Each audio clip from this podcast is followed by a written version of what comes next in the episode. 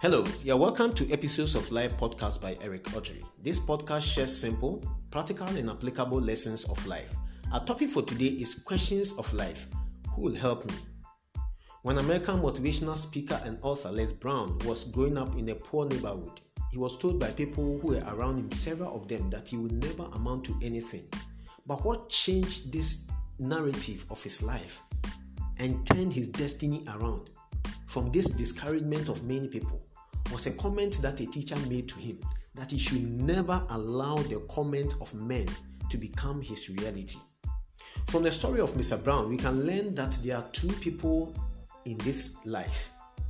The first group of people are those who are likely to break our dream, and the second group are those who are likely to also build our dreams. Today's question is very important Who will help me? You cannot get your destination alone or by yourself. A student needs teachers, a doctor needs nurses, a child needs parents, a mentee needs a mentor, a president needs ministers, a pastor needs workers and associate pastors. A CEO obviously needs workers and board of directors. You need help because everyone on a journey of life needs important people or critical people in their life so that they can help them point the direction that they should go.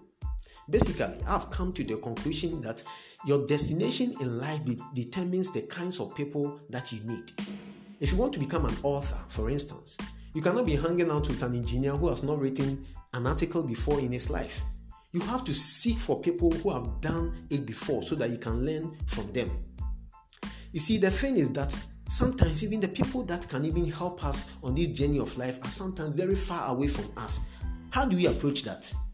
We have to drink from them and the knowledge that they've written in their books, as well as in portable formats like um, podcasts like speeches they've done on YouTube, like the things that they've done that are available on the internet. We can get and drink from the wisdom and then the knowledge that they've shared with other people around the world.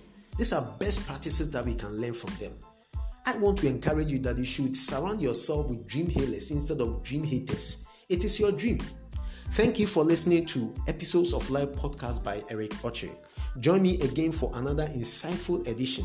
Visit my daily blog at www.ericotchere.com. You can connect with me via mail at otchereeric at gmail.com. God bless you.